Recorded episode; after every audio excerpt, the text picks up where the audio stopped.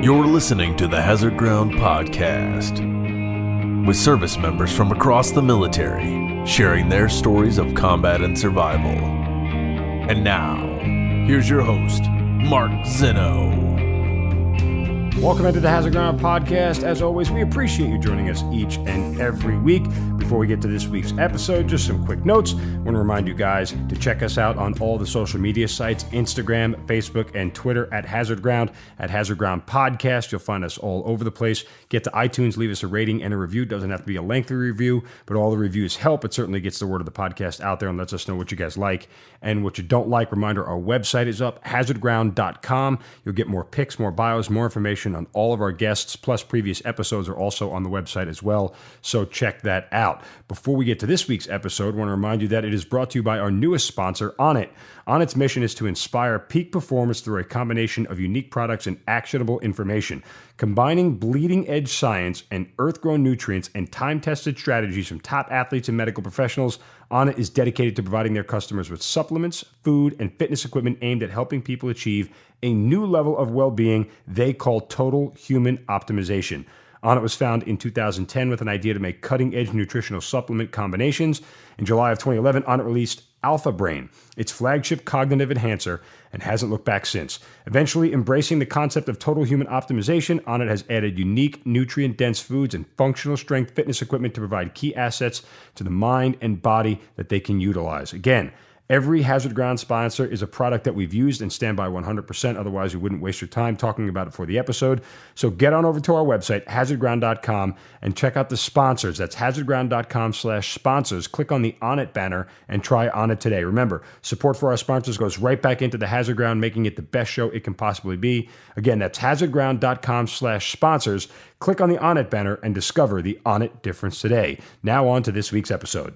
Joining us now on the Hazard Ground Podcast, he has served 5 tours of duty in Iraq and Afghanistan. He's a former Marine captain, also the recipient of a Silver Star, a Bronze Star for Valor, and a Purple Heart. He's currently an author of 2 books, including Green on Blue and the other, Dark at the Crossing. He is Elliot Ackerman here on the Hazard Ground Podcast. Elliot, welcome. Thank you for being here. Thanks for having me. So yours is an incredible story. You've been traveling the world essentially since your time in the military, covering, I guess, conflicts and everything else and writing about them. Obviously, a novelist now, but let's go back to the beginning and tell us how you got your start in the military and why you signed up. Well, I did ROTC in college. So I did Navy ROTC and wound up as a Marine Corps officer. I think I wanted to have a job when I got out of college where whether I was good at my job or bad at my job really mattered. I wanted to have responsibility at a relatively young age. I'd always sort of had this innate interest in the military. So kind of all those things combined led me into the Marine Corps. But I started ROTC pre 9/11. So 9/11 happened my last year of college. So as I was heading out the door, as a newly minted second lieutenant, everything had become very real in a way it wasn't when I, started as a freshman in college. It's funny you mentioned that. I've told this story several times on the podcast. I did the same thing. I was commissioned in 99, and I remember going through job fairs senior year. Well, I didn't go through them, but all my classmates were going through them, and they said, "Why aren't you going to the job fair?" I said, "I got to go in the Army when I get out. I did ROTC like you did." And they looked at me and said, "Why don't you get a real job?" And of course, we know that 9/11 made all of our jobs real. Yeah, I had, my brother went to school in the same city as I did, and I remember I roomed with him and some of his friends one year, and he had this one friend of his who, one afternoon was like, "Why are you going in the Marines? You're never going to do anything. I mean, we just win wars now. They're so quick. I mean, look at the Persian Gulf War. I mean, we're never going to go to war again. It just seems like it seems like a waste of time. You're not going to do anything." That was like in 1999 or 2000. So the environment that I kind of came in was very, very different than the environment that I went out in. Yeah, and remember, Kosovo was fought from 35,000 feet. Whatever we did through the air. And so we weren't really combat-oriented at that point in time. But again, obviously all that changed after 9/11. Let me ask you, so you get your commission, where are you and what's first for you as far as the military is concerned? So I got my commission and I went where, all newly minted Marine lieutenants go to Quantico, and I went through the basic school there, which is 6 months, and then was designated as an infantry officer. and so into the infantry officers course. You know, that was sort of an interesting time too, because when I showed up in June of 2003 to Quantico. And so the Iraq invasion had just happened. And the school there had this real sort of atmosphere amongst the captains who are instructors of, you know, hey guys, listen, the war happened. You guys have all missed it. We missed it too, but you know, what are you going to do? And then after like a month or two, some sort of senior first lieutenants started trickling back, and they were guys who'd been in the invasion. So we got to kind of like talk to them. You know, they all had combat action ribbons, which was like, you know, very exotic to us. And I remember that August, the front page of the Marine Times was the headline, Marines back to Iraq. And everybody was saying, well, what the hell are we going back to Iraq for? Iraq's just occupation duty. And Marines don't do occupation duty. So there was all that conversation. And actually, you know, I got the infantry battalion I was assigned to in December of 2003, and I was assigned to go to 1st Battalion, 1st Marine Regiment. And they allowed us, if we wanted to, and that was in San Diego. And they allowed us, if you wanted to switch amongst your classmates assignments for the infantry officers. They give you like, it was like a 24-hour period. If you wanted to switch with someone, you were allowed to, which I don't think they do anymore. And there was this guy, and his whole family was in San Diego, and all he wanted to do was go to San Diego. And I ordered us to go to 1st Battalion, 1st Marines, but they weren't going to Iraq. They were going out on a, you know, on a deployment with the Navy on a Marine Expeditionary Unit to like the South Pacific. And I really wanted to go to Iraq, but he had orders to go to 1st Battalion, 8th Marines in Camp Lejeune. So I had this like, you know, dark night of the soul wrestling, like, am I going to give up living in San Diego to go live in Lejeune in North Carolina? But that means I got to go to Iraq. And so, and I remember talking to one of the captains at the basic school about my decision. I was like, hey, do I trade with this guy? Do I not? You know, this one unit, they're doing a MU. And he said to me, and I quote, he said, the MU, Elliot, is always going to be the cutting edge of the Marine Corps. What the fuck do you want to go to Iraq for? All you're going to do in Iraq is occupation duty. So it was the best advice I never took. I actually wound up switching with that guy, and I went to 1-8, and then 1-8 was on the first thing smoking over to Iraq. We left that in June, so June of 2004. But I remember, you know, while I was at the infantry officer course, you know, that the very first group of Marines landed in Iraq in March of 2004, and there was a guy in the class before ours. I remember one morning we woke up and it was like late March of 2004, and our instructors had gone out and they got him like whatever it was, you know, 30 copies of the Washington Post, one for each barracks room. They left it on our front porches, on our front stoops. And the cover of the Washington Post that day was two Marines carrying another Marine in a body bag through the streets of Ramadi. And, you know, and that was like in March, that was when it really became real. When Ramadi, the first Fallujah happened, a guy who was in the class before ours got killed. They sent one of my friends to be a combat replacement. You know, I remember they brought Jim Webb in to talk to us, and him making the point. He said, you know, you guys are the first class of infantry officers to graduate out of Quantico since Vietnam, knowing that you're going to combat. So, you know, now it kind of seems quaint, but at that time it was like very portentous. This idea that, you know, suddenly the war was on and we were all going to be a part of it.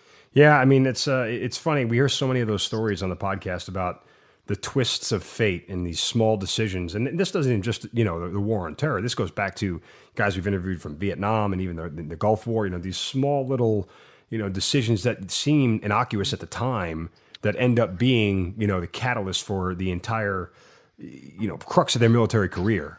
You know, it just ends up happening. Same thing happened to me. I mean, during my first deployment, it was one of those things where I just got lucky with my assignment. I got lucky that I got chosen to lead this small little force, but I ended up getting attached to the Special Forces. And I tell people repeatedly that if you laid out all the assignments for a captain in Iraq in 2005 and asked me to pick one, I couldn't have picked a better one on my own. I mean, it was one of those fortuitous circumstances. And to this day, you know, I've been in almost 19 years. I look back on it and it's still the best part of my military career. So, you know, the military has a way of taking care of you like that. It's kind of funny. All right. So you get over to Iraq. What's your first mission? What are you doing? Where are you? Give us the lowdown. Well, I mean, I remember getting there. So it was June of 2004, and the Coalition Provisional Authority was, you know, just disbanding, and the Iraqis were taking over. In theory. You know, in theory. And, but, you know, it was just a different time. I remember going out on my first, you know, left seat, right seat ride, or turning over with this one rifle platoon. They'd been from 3rd Battalion, 4th Marines. They'd been there for like 3 or 4 months. They'd fought in the first Fallujah battle. You know, they had all those stories, and we were the green guys showing up. And And I remember going and I would hop in the back of this high back Humvee, and they built like center line seating in the Humvee. So there's like a bench in the middle, and then all the Marines are stacking up cases of MREs and bottles of and cases of water on the outside of the high back. I'm like, why are you guys stacking the food there? Like, well, they have these things called IEDs, and if the IED goes off, it'll hit the MREs and the water instead of us. You know, so that was like your armor back then. I mean, there was like nothing. I remember those days. Yeah. So it was really, everything was jerry-rigged together. But, you know, at first we were, you know, we were patrolling. We, our battalion, 1A, we were attached to the 1st Marine Division, and we were the only East Coast 2nd Marine Division battalion attached to them. So we were sort of like, they kind of gave us the least, one of the least important areas of operations. But what that meant was it actually wound up being kind of a good thing, because anytime something flared up around Al Anbar and they needed more Marines, we were always the one that were like, well, you know, 1-8's not doing much out by Al Asad, so we'll pull 1-8. So we were always get pulled. So we kind of wound up like as a fire brigade. So we moved around quite a bit. So I was in Haditha when I first got there. Then I went outside of Fallujah for a chunk of that summer. Then we were back up in, you know, Haditha and Haqqaniya, Rawa, Hit, all these places around Al Anbar. And then we came back in the fall of 04 when they for the second Fallujah battle. And for those civilians listening who aren't familiar, Al Anbar province in Iraq is about, you know, about 90 minutes directly west of Baghdad. Once you get to Fallujah Ramadi, which everybody kind of knows about if you're a civilian, that's about 30, 45 minutes west of Baghdad. Al Anbar is just a more open area to the west of that, that, you know, was a big Marine staging ground for the most part, right? I mean, most of the Marines spent their staging base in Iraq in the Anbar province. Yeah. Yeah, the Marines sort of owned Al Anbar. And it's funny, I mean, you know, I don't know how long you were there for your first deployment. The Marines' deployments are a little bit shorter, but when you talk about Anbar and Fallujah Ramadi, I went there once, and I remember it was the scariest part for me, leaving Baghdad and going that way, because it was always where it was the hottest zone at the time. You know, you go 04 and 05, because really, it was weird when you look back in the Iraq War. So we had the initial invasion. That was like all of 2003. And once that died down, 04, there was kind of like this little bit of a lull, right? Because no one really knew what to do next. And then towards the end of 04 and 05 is when the, you know, the insurgency really started in earnest and violence really started to pick up. And all of 05 out in Anbar and Fallujah and Ramadi was hell. I mean, it was the most dangerous place in Iraq. Yeah, you know, it was, I mean, the thing that's interesting about the Iraq War is, I mean, there's definitely chapters of it. And so the, you know, when I was there for most of 04 and a little bit of 05, you know, there was a lot of like direct fighting. Like it would, like there were ambushes and they would be shooting at you from the palm grove and you'd be shooting at them, you know, and there was Fallujah, which was a whole set piece battle. So in many ways it kind of fit into a more traditional conception of war. I mean, even though it was a guerrilla war. But then you get to, you know, you talk to guys who are there like in 06 and 07 and 08. Yeah. And that stuff didn't happen anymore. It was all just IEDs, but like colossal, catastrophic IEDs. You know, like I've been in a vehicle that was hit with an IED in 04 and we were all fine. Like I think the turret gunner, you know, got his bell rung a little bit, but everyone was fine. Whereas in 06, I mean, if you're the vehicle that's hit with an IED, I mean, that's it. You're done. Good night, Irene. Like, you know, people aren't walking away from those IED strikes. So that, you know, so that had changed. And the funny part is a lot of people don't realize, you know, civilians, you know, back who weren't there, the constant, I guess, chess match between the enemy and us, like, you know, they realized very quickly they couldn't stand toe-to-toe to us, right? They couldn't stand in palm groves and start shooting at us. They would get run over. Like, they just didn't stand a chance that way, so they had to find a different way to fight. And then constantly, even the IEDs in and of themselves, they got more complex, they got bigger, they got stronger. Every time we would put a new plate of armor on or a new way to avoid an IED, they would come up with something different. And then literally, that went on for a 4 or 5 year period. Yeah, absolutely, and you know, and they had help too. So yeah, know, well, you had the Iranians helping them and other people helping them. So, but yeah, so no, but I think it was yes, it was you know, the war there was constantly evolving. So tell me about that first deployment. As far as when you look back on it, was it what you expected? I mean, do you feel like it was one of those things where you had this preconceived notion going in, and you left with something totally different, or was everything you thought it was going to be? You know, I remember at a certain point, my company commander, you know, who's still in, is on active duty and is a full-bird colonel now. It's, you know, one of the greatest guys I ever worked for. It's a really sort of low-key guy. But I remember he grabbed me, and it was at the end of the Fallujah battle. And, you know, and we'd been like, you know, we had a kind of a rough go of it. You know, two of the lieutenants in my company, you know, had gotten, you know, one had been killed, one had been hurt pretty badly. You know, we had a lot of wounded Marines. You know, so we were sort of at that moment, that inflection moment, like, you know, a month and a half after the battle, we're just like, a lot of guys weren't there anymore. So it was sort of poignant. And I remember he looked at us, me and a buddy of mine, who was actually my roommate from IOC, which is, you know, my training in Quantico. And he said, you know, you two guys are the luckiest guys and the unluckiest guys in the Marine Corps. He said, you're the luckiest guys because you went right out of the gate and your first deployment was this, you know, which is the, you know, biggest battle, the, you know, biggest urban battle the Marine Corps fought since Hue City in Vietnam. He said, but you're the unluckiest guys because nothing you ever do in the Marine Corps is going to compare to this. And he was true. And, you know, I mean, he was right. It was true.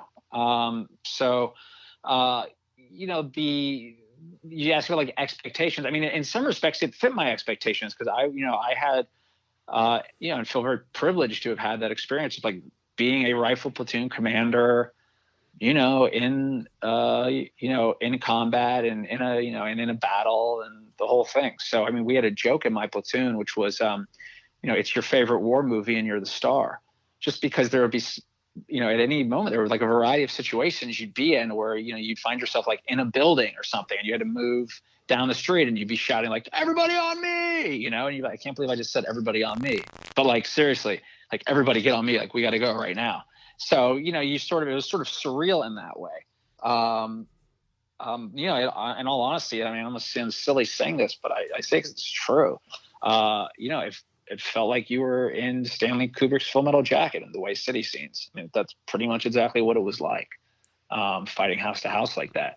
So, you know, so it kind of, that deployment, you know, met my expectations. But the thing that was strange about it was that I recognized was an outlier experience. Usually that is not what a typical deployment is like. So tell me about the Second Battle of Fallujah.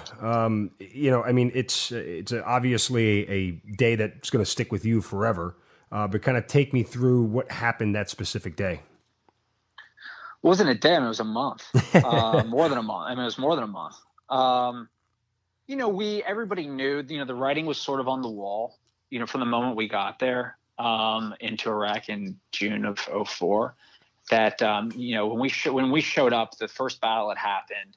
The ceasefire basically was predicated on the idea that the Fallujah Brigade, which was solely comprised of Iraqis, would take care of security inside of Fallujah. No coalition forces would be allowed in Fallujah. And that was sort of the band-aid they placed over it. Well, of course, the Fallujah Brigade, you know, wound up being completely ineffective. Zarqawi and the Al Qaeda in Iraq guys took over Fallujah, and we weren't allowed inside of it. So in Al Anbar province, everything that was bad, you know, all the IEDs, all the insurgents, everything, they were all moving in and out of Fallujah. And when they were inside of Fallujah, they were able to move around and operate with sort of impunity. So it's very obvious, okay, something has to be done about Fallujah. And then there were sort of like these two variables. You know, the first was that most of the 1st Marine Division was rotating out of country in September of 2004. Our battalion actually wasn't leaving until February of 2005. We kind of showed up a little bit late. So we knew there was going to be this big rotation of troops in September. We also knew that the presidential election was in November. So we're like, okay, well, it's not going to happen before September because we got to get all of the, you know, new battalions in. And it's probably not going to happen in the month before the presidential election because, no, you know, politically they don't want to deal with that if it doesn't work out well. So, you know, from the PFC up, everyone was like, okay, this battle is going to happen. And then there was going to be another rotation of troops, the one I was part of, in February of 2005. So everyone's like, all right, listen, this battle is going to happen between, you know, November and February of that year. And that's exactly, you know, and it wound up basically, you know, when Bush won his reelection, literally the next day we got the orders that we were going into Fallujah. Wow. And so it sort of they pulled all of us into... they pulled all of us, you know, all the battalions that were the assault battalions into staging areas around Camp Fallujah outside the city for about, you know, 10 days to 2 weeks before the battle, where we, you know, rehearsed, we got our orders, we, you know, refitted. And that had this real like Second World War, you know, hitting the beach feel to it. I mean, we even talked like, when's D-Day? All of our rehearsals were D+1, D+2, like, you know, it had that vibe. I remember them setting D-Day, you know, this is D-Day, and then like D-2, all the chaplains were giving services in the camp. I mean, you know, platoon commanders the night before the battle, you know, all of us, you know, you know, like saying, all right, buddy, see you on the other side. If, you know, you were in Charlie Company, I'm in Alpha Company, you know, like, you know, so it's sort of, you know, So you're going through those rituals, and but they feel surreal because they're familiar just from everything you've seen in our culture. If that makes sense. No, absolutely does. I mean, it's laid out very well by you, and very, there's a lot of clarity to it. So I understand where you're coming from. Some people have labeled you as the most combat decorated American novelist in the post 9/11 generation. As I mentioned earlier, a Silver Star, Bronze Star of Valor, and a Purple Heart. Tell me about the engagement for those. Was it all the same one, or did they come on three different engagements? How does that all play out? Well, I think, it's obvious to say, but they hand out medals when things don't really go right. Yeah. So, I think the incidents surrounding the Silver Star were, my, without going into a whole lot of detail that I'm worried will just sort of confuse listeners who aren't looking at satellite imagery or maps. But on the second day of the battle, basically our platoon was tasked with kind of going ahead of the battalion to get a foothold for a big assault that was going to come the next day. So we kind of snuck ahead. Right, so how many people was that? How many people were you leading up there? There's 46 of us. Okay. So a rifle platoon. Gotcha. And we had to we occupied a building, and we were going to as the whole battalion, which was 1,000 guys, was going to advance across this road, and our company, which was 200, we were going to be already ahead to help guide them in. That makes sense. Sure. But what wound up happening was we basically over the course of the day got surrounded, and the battalion got pinned down. And so the assault was supposed to happen first thing in the morning. It didn't happen till the afternoon. And so we were surrounded waiting for the assault to come. And so, and then the assault came. So it was, there was just sort of all hell breaking loose. And so, a number of guys from the platoon were, were decorated for events that occurred that day. But, my platoon sergeant was shot through the head. A lot of key people got hurt. I think, we two out of the three squad leaders in our platoon were wounded that day. 4 out of the 6 fire team leaders. So we had a pretty rough day of it. So but when you shake it out, it means that they wind up handing out a number of medals at the end of the day. Yeah, I mean, I guess, was that the first engagement where you suffered losses or casualties? No, we had, our platoon had been in some scrapes before that. It was the most significant. But, we'd taken some wounded, in skirmishes, and we were in a firefight in Haditha, where one of my guys lost his leg. And so, the platoon at that point, frankly, when that battle happened for our battalion, and I'll speak specifically to the platoon I was in, it was actually the perfect time, because we were about 4.5 months into a 7-month deployment, so it wasn't over yet. We weren't smelling the barn, as it were, but we'd been together for a while, and and everyone had we all had a fire we'd all had a number of firefights under our belt by that point. And we all trusted each other, and we were gelling really well. So when we went into that battle, it was it was sort of as a platoon, we were at the height of our powers. What did casualties and even KIAs do to the unit itself? Was it one of those things that galvanized it, or did it have a negative effect on them? Our platoon was interesting. We took a lot of wounded, and we didn't have any Marines killed, thank God. So we at one point the day after we got surrounded, we fought all through that night, and by the time it was over, we started the day with 46, and I think it was 25 of us were combat affected by the end of the day. Everybody, the rest of the world had all been evac, but nobody died. So we had a few who came pretty close, but no one died. I think there were. I was very proud of the way the younger guys really stepped up. Because what happened to us that was, I think, doubly trying was the whole platoon got decapitated. Frankly, just sort of through luck, I was, the only leader who stayed in place pretty much the whole time. Myself and one of the squad leaders, almost across the board. As I mentioned, fire team leaders, squad leaders, and guys came back and returned to duty. But I think it was disruptive having leaders taken out like that, but at the same time you saw people really stepping up in a way that was that was pretty remarkable.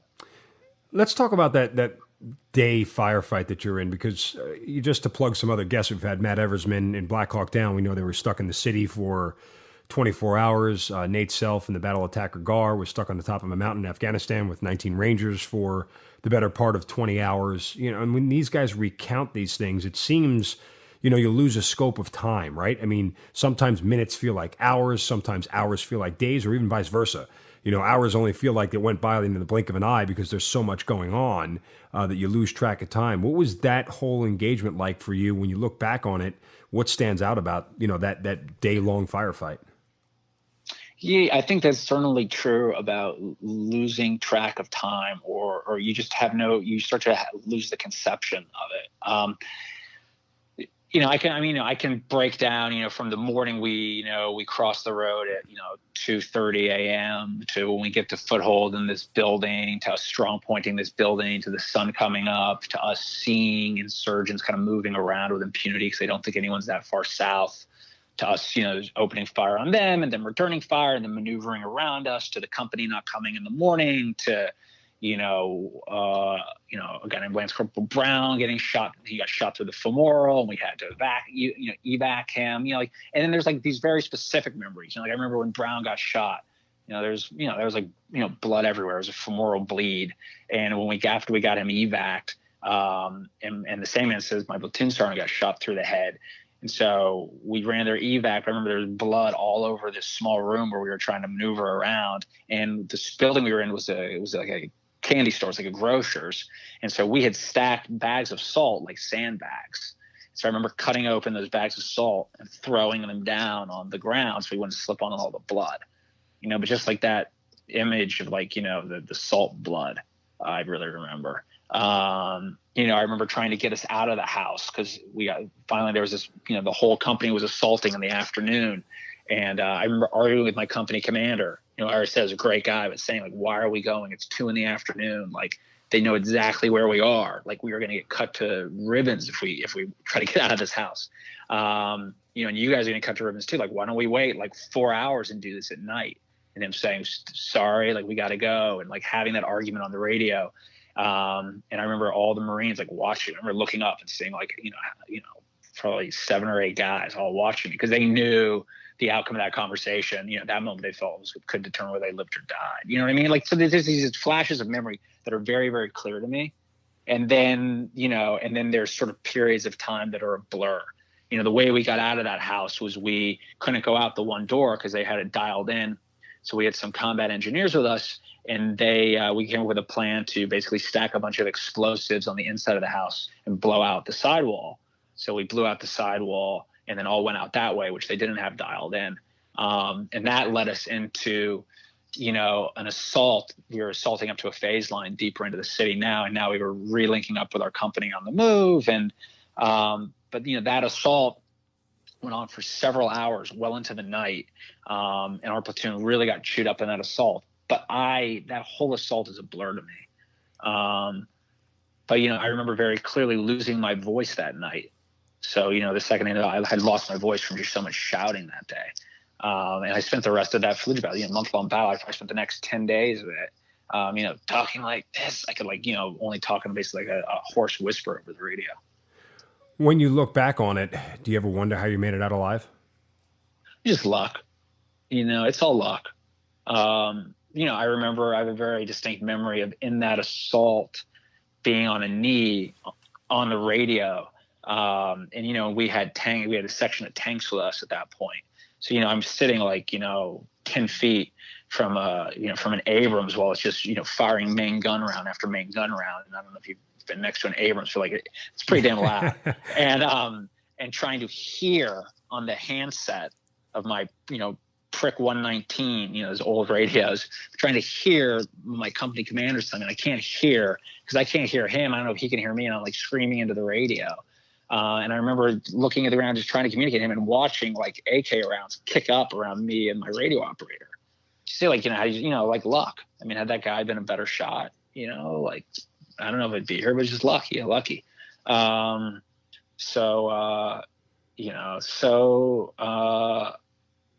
Yeah, though I look back and wonder, yes, I'm sure it could have gone many, many different ways. And I have friends for whom it did go a different way. Well, it's funny. I mean, not funny is not the right word. It's just we talk about it a lot, the randomness of combat.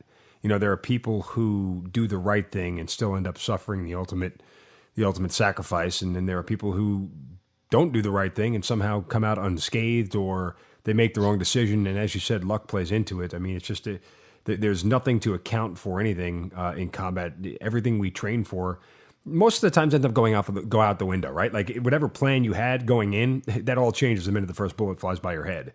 And so there is a certain amount of luck that is involved, but I hate the luck because it sounds like there was no plan ahead of time. You know what I'm saying? There was a plan, and I think a lot of that plays into it. I just think it's more random than luck. Yeah, it's certainly more random. I mean, whether or not your unit is able to accomplish its mission, it's not just luck. Right. You know what I mean? But whether or not, you know, you get shot doing that is a little bit of luck. So, I mean, like, you know, what went on with our platoon and the fact that, like, younger guys were able to step up seamlessly into the positions of, like, non-commissioned officers, and they were able then to just, like, take the radio and we're competently able to, like, maneuver a squad or a fire team, you know, or the way, you know, my company commander was able to work with all three platoon commanders when we were spread out in a city and couldn't see one another.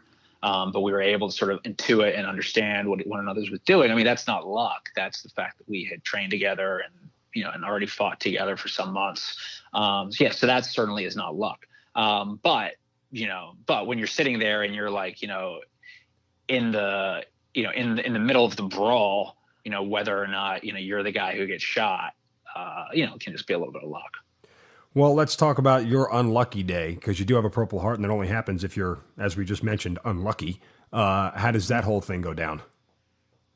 Yeah, well, first of all, I will say, you know, I mean, like, you know, there are people who have Purple Hearts and there are people who have Purple Hearts. You know, like I took some frag in the back and was returned to duty. So, I mean, there's guys who were shot through both legs and spent months and months in the hospital. So, you know, not to make too, you know, spectacular that incident, but I mean, for, you know, long and short, I think it was like on the fourth or fifth day of the battle, we were clearing through some houses and we were ahead of the company again. And they had been clearing behind us, and it hit some like stiffer resistance because we saw little resistance. We were up ahead. We're clearing out this house, and then from next door, these guys start shooting at us, and they're throwing grenades from the front yard into our front yard and roof to roof. And so we wind up getting in this very sort of close quarters battle.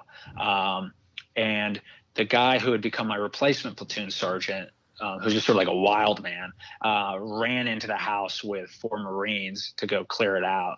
And he got into a really close quarters thing with a couple of the insurgents in that house. He wound up getting shot through the leg and the arm. And we had a couple more wounded. So anyways, this all goes down. And at the end of it, it winds up with me in the street. And we think we've killed all the guys in this building, but we're not sure. And we're trying to run the medevac is now coming for our wounded. And it was an AAV, which is one of these, you know, armored personnel carriers, you know, our amphibious vehicles.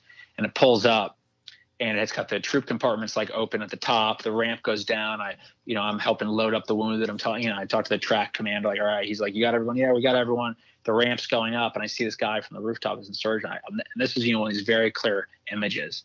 So the Amtrak is parked next to the building. He is on the rooftop, and I see like his dark silhouette stand up, and he kind of just lobs this hook shot. It was a grenade, and he's trying to lob it into the open troop compartment hatches. And I just remember watching the grenade, and I'm right next to him at the ramp, the back ramp of this thing. And I remember watching it, and had that grenade landed in the, you know, it would have killed everybody inside the troop compartment, but it doesn't land in the troop compartment. It bounces, it lands between the Amtrak and the building, which is sort of right where I was standing. So I like kind of turn away to run, and the grenade blows up, and you know, and I took some of the frag, and you know, in the back, kind of right underneath my body armor. Was it reactionary for you, or was it like you were watching it in slow motion happen? It was like watching it in slow motion, and you know, and wondering like, is he really going to throw this thing? No, he'd thrown it. It was actually one of these like, I've never been this close to a grenade before. I wonder how these things really work. Like, frankly, the type of idea, you know, like how big is this going to be? You know what I mean? Because if it's really big, you know, I'm fucked. If it's not too big, I think I might be far enough away where I'll be okay. So I went off and, just a bunch of it felt like having someone take a handful of pebbles and throw them at your back as hard as they could. And then, I reached up and, a whole mess of blood and stuff like that. But, again, it was, they patched me up and I was, I never left. So, not all Purple Hearts are purple, not all, there's Purple Hearts and then there's Purple Hearts. There is, and it's not to, put one more importance over the other. And I get your point. I mean, it's a sentiment that's been echoed several times. Unfortunately, we got to a point in the war where awards started being handed out because people showed up, and it devalues the award for everybody who has it. I mean, if everybody has a Bronze Star, then it's not really special anymore.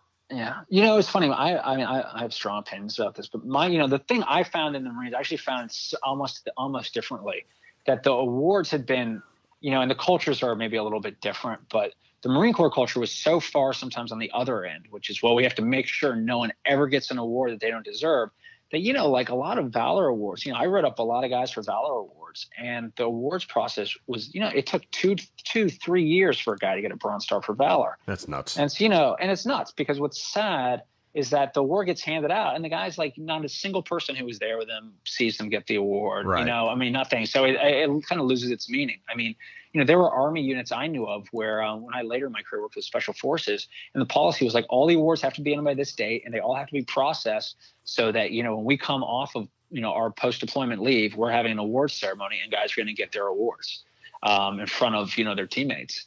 And that's how it should be. And frankly, the Marine Corps has been, and I think continues to be really bad about that. Yeah. Awards and very stingy. I'll just say last piece, my criteria is I kind of watched awards and North Americans. My criteria is always that, I wanted to get a guy the most award. I wanted to get him the biggest decoration I could possibly get him for what he did, just to the point where if he would stand in formation and not feel embarrassed by it. If he would stand in formation, everyone's whispering and saying this is BS, then you shouldn't get the award. But if I could stand in formation and no one says a thing about it, says, yeah, fair enough, then he should get that award.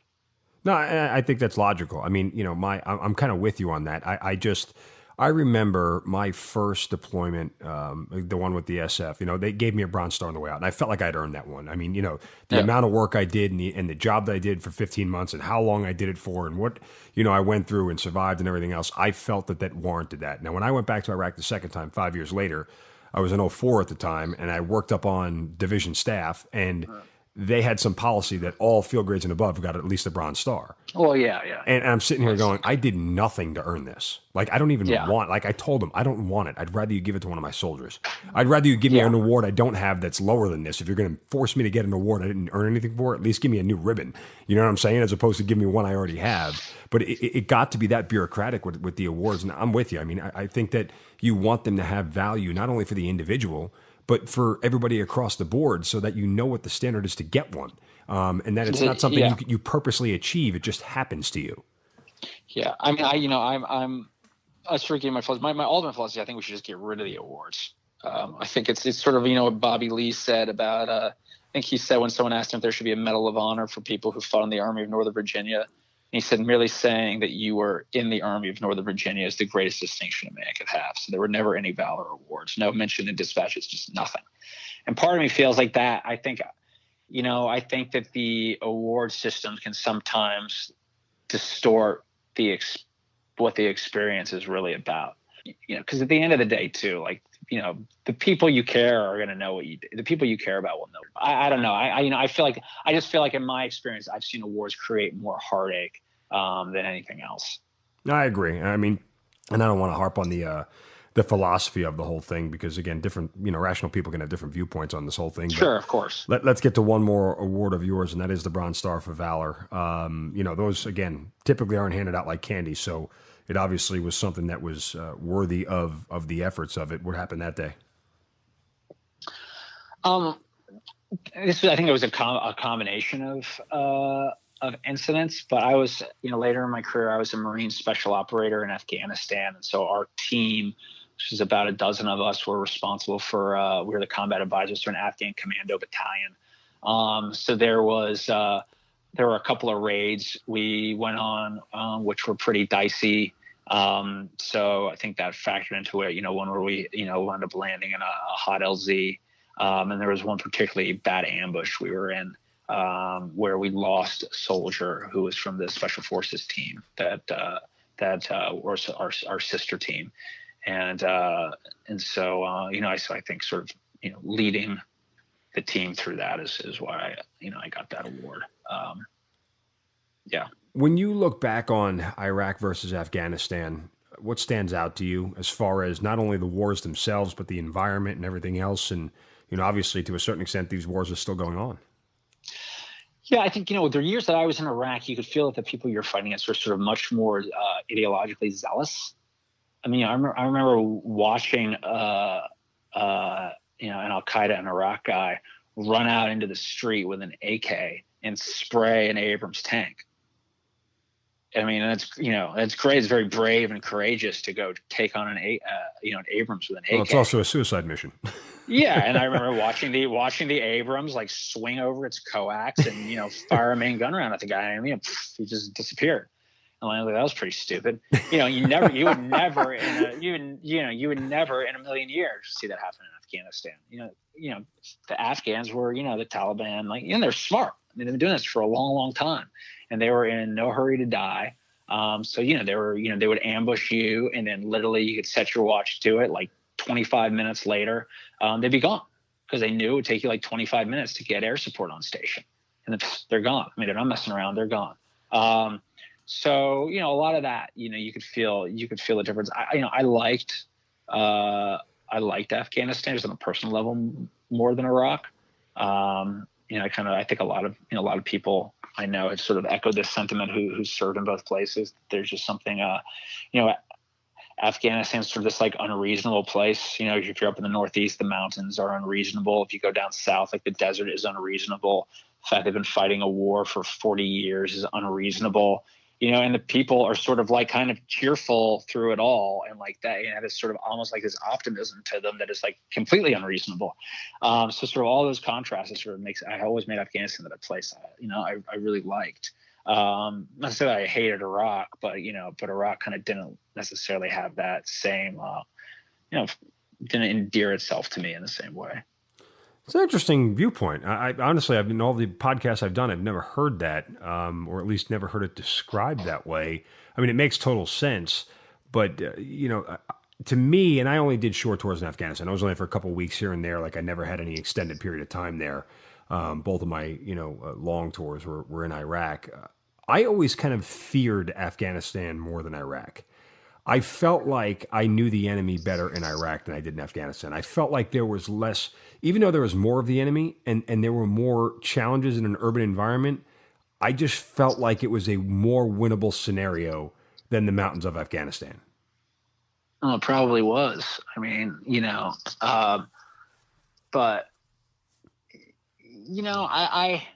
but, and maybe I skew that way because when I was in Afghanistan, I spent a lot more time with Afghans. I mean, when I was in Iraq, I was a rifle platoon commander. I did some work with Iraqi partner forces, but not with any real depth. I mean, in Afghanistan, I was, living, fighting alongside, spending every day with Afghans. Right. So got to know them pretty well. Afghanistan is sort of, it's sort of a really singular country. I mean, for, not only, culturally, geographically, but just, the amount of like suffering that you've seen roll through Afghanistan, it's sort of to see a culture that has endured all of that. I mean, you kind of almost have to stand there in a sense of awe to understand how people have kind of lived and continue to live in those conditions. Yeah. Well, I mean, there are two villagers who could live a mile apart and never see each other their entire lives. Yeah, and it's a society that's completely different. I mean, you go to the South, it's completely different than the Northeast, which is completely different than the West. So, and I was fortunate, I traveled around Afghanistan. I did deployments in different places and got, kind of got a feel for it. So if I had to, to go back for a long chunk of time, I would prefer to go back to Afghanistan than to Iraq. Well, you actually did go back as a novelist, but I want to get to what happened before then. How did you ultimately know that your career was over in the military? you know, I just sort of got to the point where I said to myself, you know, is this the only, you know, I had a very positive experience in the military. You know, I mean, it was very hard, but I felt like I was able to do the things that I wanted to do and was able to do work that was meaningful to me and hopefully, you know, contribute to the people. So I felt fulfilled. And I just sort of hit a point where I was like, you know, is this the only thing I want to do with my life? Because I'm at that time now where I need to, you know, either stay in or get out. Because if I want to do something else with my life, I'm probably at an age now where I need to go do that. You know, I'm not the guy just out of college anymore. You know, I've been at it for 8 years. So, you know, and I came to the conclusion that there was other things I wanted to do in life. I wanted to write, and that, you know, I didn't necessarily want to sort of ascend through the ranks and become a field grade officer and all of that. And so, you know, it was a difficult decision, but I decided it was time for me to, you know, hang up the spurs, as it were. Was the writing thing something that was there in you before your experience in the Marine Corps? Or did something, you know, in your experience in deployment say, hey, I want to write about this? No, you know, my mother was a writer, so I was always around it, but I didn't go in like, oh, I'm going to go in the Marines, so I want to write about it. You know, I just went in the Marines, so I want to go in the Marines. And then, you know, I decided I wanted to write, and then you sort of look at, well, what am I going to write about? And having had those experiences sort of gives you kind of an undeniable topic. So, well, you can obviously write about this. So, and so, you know, so I started trying when I got out. I didn't write at all when I was in the military. When you decided to write, you know, your first of two novels, I mean, did you know what topic you were going to write on? Did you know what you were going to get to? Or is that something that kind of, there was an incident that happened that was the impetus for it? You know, you sort of like, you have a sense.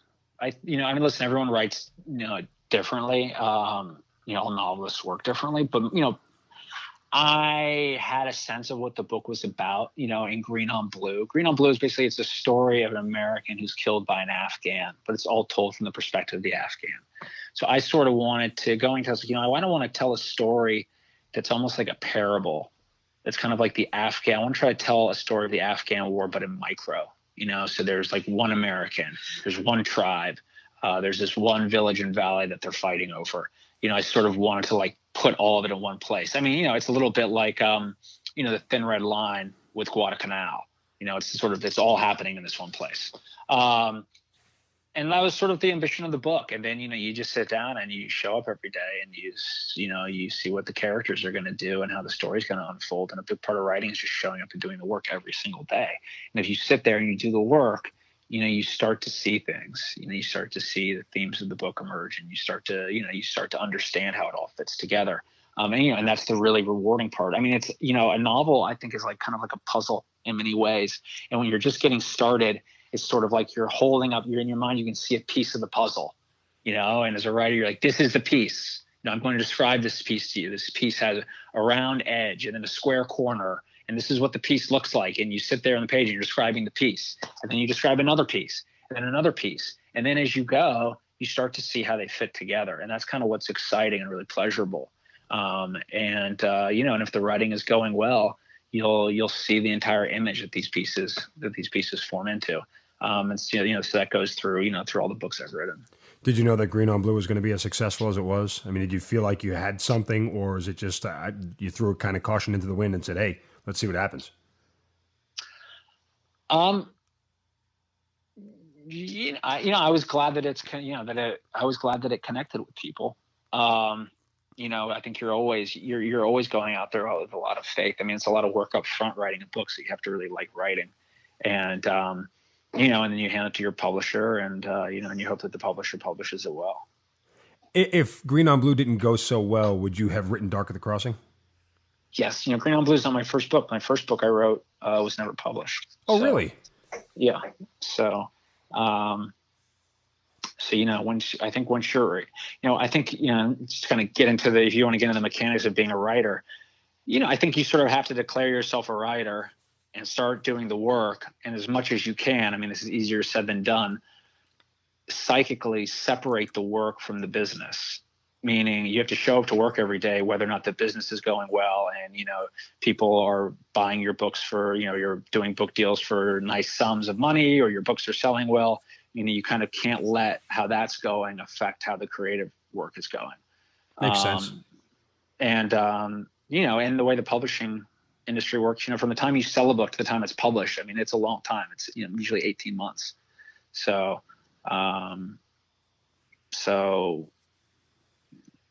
you know, so if you were always to be sitting there, you know, waiting to see how a book would do before you started the next book, you would spend a lot of your career just sitting around waiting. All right, so let me phrase it this way. You had finished Green on Blue.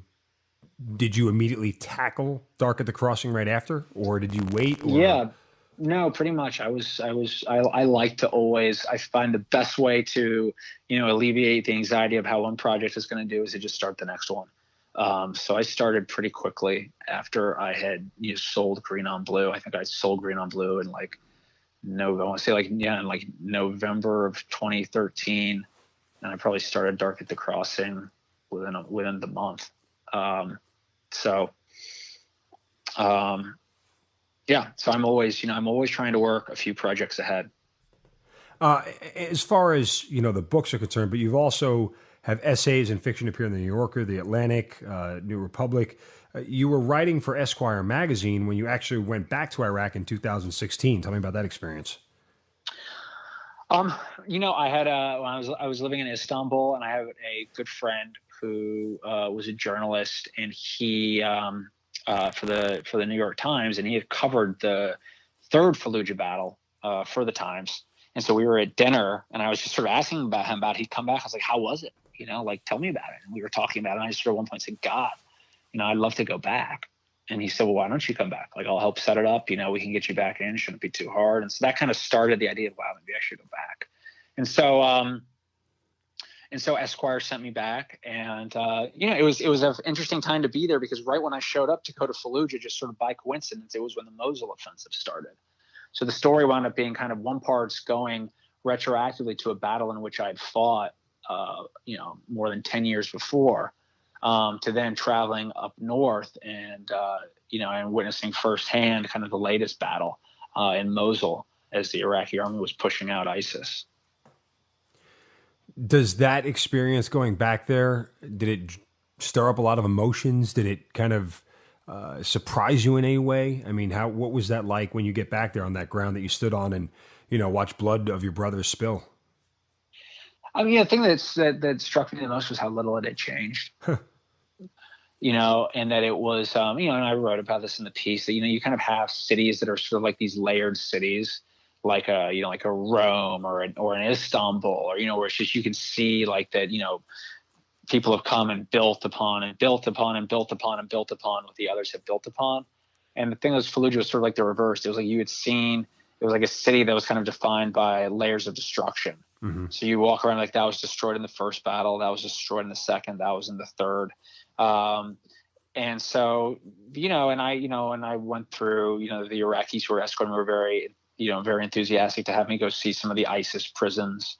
And we had walked into the Al Qaeda prisons in 2004. So it was, you know, not a lot had changed. And it was, you know, and it was, you know, interesting to go back and like stand, you know, I went back to the house where I said that, you know, we were surrounded and ambushed, and I went back to that house, which was still standing. And, you know, just to go, you know, be on that ground was sort of interesting again, you know, and poignant to, you know, have, you know, taken those views one more time. But it was different than, you know, you know, it's sort of an old story of like, you know, like the guys from Vietnam who would go back in the 80s when the war was over. You know, it's sort of different to go back to a place when the war's not over. Yeah. I mean, you know, it's still going on. So this experience is still continuing. And so it's not necessarily like a closure. It was more sort of like, you know, it wasn't like a period at the end of the sentence. I'd say it was more like kind of like a comma. Now, part of me would love that experience, to be able to go back to the places where I got in gunfights and the places where I was hit by an IED. And because as you talked about, you know, there are some memories you have that have such clarity, right? Like you can specifically see everything about that spot and remember what you saw and what you did and everything else. And to stand back there, I think it's got to be a surreal experience, but there's certainly got to be something cathartic about it. Yeah, I would say I didn't find it quite as, you know, cathartic as you might have thought, just because it's still going on. You know, I could imagine, like, you know, if I was walking through Fallujah and, you know, you know, the grass was green and the city was buzzing and people were smiling, and, you know, my children were with me, and I was saying, you know, this is where Daddy fought, and it was this vibrant place, and I felt cathartic. But I was walking through a place that looked exactly like it did 10 years ago and had just been leveled by ISIS. And, you know, and everywhere I was, you know, and any time I would, you know, take a step this way or that way, you know, the Iraqi police are always like, be careful, like there's UXO over there. You know, you could get blown up. Like, I don't know, we think they're booby trapped still. So, you know, you felt you own, and in some respects, it just actually felt like I was in a time machine. I was back in 2004 again, you know, like I remember at one point I was standing on the roof of that house, and I write about this. I'm standing on the roof of the house where we've been surrounded, and I'm looking because you know, at some of the views I had that day, because I spent that whole day, you know, just like staring at the same views. So I sort of remembered what the views looked like. And there was this little cinder block wall. I mean, it's literally as high as your knee, maybe. I'm like, holy shit. And I look at this little crumbled wall, and I had spent like 20 minutes, like literally crouched behind that wall, trying not to get shot, because that was the only bit of cover I could find. And that little crumbling wall was still there. Wow. You know, and it was just sort of, you know, so it wasn't like a spectacular, reference point that I was looking at. I was like, that little wall is still there. I can't believe it. You know what I mean? And it made me feel like I came all the way here just to see like a half dozen crumbled cinder blocks that haven't moved in a decade. Do you think you'd be as good as a writer as you are without your military experience? Yeah, I just think it becomes who you are. You know what I mean? Like I can't extricate myself from those experiences anymore, you know? Would you be as good of a person if, you know, you hadn't been raised by the parents you've been raised by, or, you know, whatever? Like there's certain core experiences that at a level you just can no longer unweave yourself from. You know, I don't think it's like those experiences define me. They just kind of, you know, are a part of me. Like they're seamless to who I am, just like any other variety of experience, just like the fact that, you know, I have a brother, you know, or, you know, I have kids. It just sort of becomes part of who you are. Forgive the simplistic nature of this question, but I feel like just getting to know you and talking to you that I'll get a pragmatic answer out of it. But when you look back on your military experience, is it fair to say that you won the war you fought in? You know, when I joined, I had a very, you know, asked me at the beginning, why did I join the military? You know, I also had this like very keen sense that, you know, that I kind of wanted to, and I mentioned this, like, you know, I wanted to have a job where whether I was good at my job or bad at my job really mattered. And I didn't mean that in a grandiose, like, American policy sense. I meant that I always sort of had this, like, abstract notion that there was this group of, you know, guys who, you know, might, you know, benefit from, like, a good leader or having a leader who, you know, had some of the benefits I had growing up. And, you know, and I came from like a well-to-do family. You know, I got to go to great schools. My parents were super supportive. Just, you know, I grew up with, you know, every benefit you could imagine someone having in this country. You know, I was definitely a fortunate son. And so in my mind, I was like, you know what, like if there's going to be a war, you know, I think it's sort of right that the people who, you know, who have benefited the most from this country should kind of ante up and participate. You know, that's sort of the extent of my decision in it. So, you know, whether the war was right or what it was wrong, you know, I'm 23 years old. So my agency is, am I going to go or am I not going to go? If I'm not going to go, in my mind, it was always, well, if I don't go, there's this group of guys and they're not going to have whatever, you know, talents that I might possess or whatever advantages I've been given. You know, and maybe that's, you know, maybe it's egotistical of me to say, you know, I don't say this because I'm a great guy, but I just always felt like, hey, I should try to make that contribution. So to me, the war was always about like my platoon or the special operations team I was in and trying to do right by those guys. And so, you know, in that respect, I feel like I won my war because, you know, I feel like, you know, if you were to talk to a lot of those guys, you know, they would say that I did right by them, you know, and we're still all close. You know, and when, you know, we talk about those days and decisions that were made on those days, you know, but as I get older, I think it's sort of important to be vocal about the things that we screwed up in those wars, which were plenty, and that we not make those mistakes again. Well, and that's the poignant difference, really. And that's why I phrased the question, do you think you won your war? Because even though we all fought the same war, everybody's war was different. Everybody's specific war was different. And it's an important distinguishment to make simply because the parameters for which you measure whether you won your war or not. Some guys have just said, I got out alive. I got my folks out alive. That was a win for me.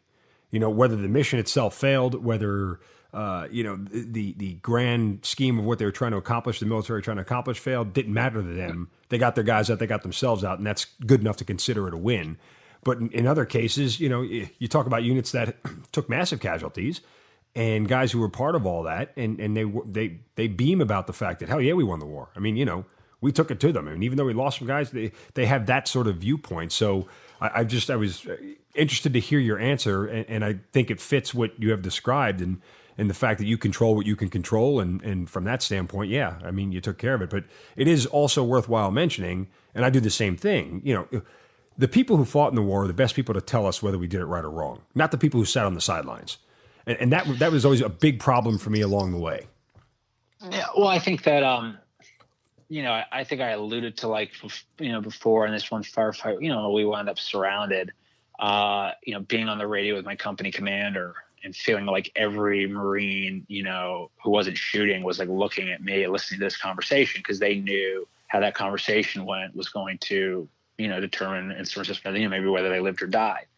You know, and I can, thinking through my military career, I can think of about like about a half dozen of those type of radio calls where I could glance up and see a lot of the guys they were listening in, because they knew, you know, how this radio call went was going to have a significant impact on their safety or their life or whatever.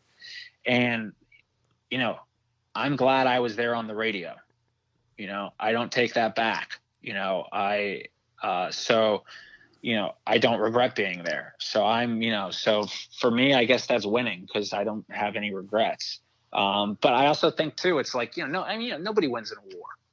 No, you know, I mean, everybody loses, you know, I mean, so it's, I mean, you know, I'm you know, I'm definitely not a pro-war guy, and I'm definitely not, you know, someone who would thump his chest and advise that, you know, war is a great solution to our problems. And I think that, you know, but, you know, if you are like a man of a certain age, you know, or woman these days of a certain age, and your country goes to war, like, you have a choice. Are you going to participate, or are you not going to participate? And you'll always remember how you chose. And so I don't regret my choice to go to war. You know, I do regret that I had to choose, though. You know, I wish like our leaders had done a better job steering us away from those wars, so that, you know, maybe my time in the Marine Corps could have just been spent, you know, kicking my heels up in Okinawa. And, you know, and hopefully, you know, as our generation gets older, when those choices fall to us, you know, we will do a better job and steer the younger generation out of having to make that choice. When you bring that point up, let me ask you, the guy you switched assignments with, who took San Diego, you ever talk to him? You ever find out what happened to him? No, you know, we weren't really that close, but I you know, I wish him well. You always wonder how the other half lives, right? So, yeah. All right. So what's next for you now? I mean, what are you working on? Well, I have another book that comes out in the fall, which is a novel, and then I have a book of journalism that comes out in the spring of 2019. So, you know, just always, you know, can always you clue us in? Is it military related, or is it a totally different topic? Well, the journalism is sort of stuff having to do with Syria and Iraq and Turkey, where I was, and you know, and the novel is sort of, it's about a love triangle, but it's kind of told in the same construct of like a book like The English Patient. Okay. So I wouldn't say it's a military story, but you know, but most of it takes place in the burn ward of San Antonio. So so the characters have, you know, relationships with the military. Well, Elliot, I mean, listen, it's an incredible tale that you've told, and I know it's uncomfortable for a lot of people to talk about their experiences and why they got their medals. So I appreciate you, you know, even at a minimum, spending the time with us to share those stories, because they're impactful for those who don't have those experiences, especially the civilians listening, to understand kind of, you know, the ins and outs of why these things happen. So I certainly appreciate you doing that. I know it's uncomfortable at times. People don't like to talk about the things that they've accomplished and why they got them, and that's certainly a part of what makes our job you know, we don't need the awards. We don't do it for thanks. We don't do it for praise. It's comes with the territory that we've chose something different. So again, I certainly appreciate you spending the time with us to tell us those stories. And obviously, you know, again, the novels Green on Blue and Dark at the Crossing, I assume you can get them at Amazon, Barnes and Noble, all the other places. Anywhere fine books are sold. Yeah, there you go. So again, thank you for your time, your honesty. I think it was a great discussion, and certainly we appreciate you being on the Hazard Ground. Hey, my absolute pleasure. You've been listening to the Hazard Ground Podcast, hosted by Mark Zeno and produced by Matt Pasquarella. If you have an interesting story to tell and you'd like to be on the show, send us an email at hazardgroundpodcast@gmail.com. And if you like the show, don't forget to subscribe, rate, and review on iTunes. Thanks for listening. We'll see you next time.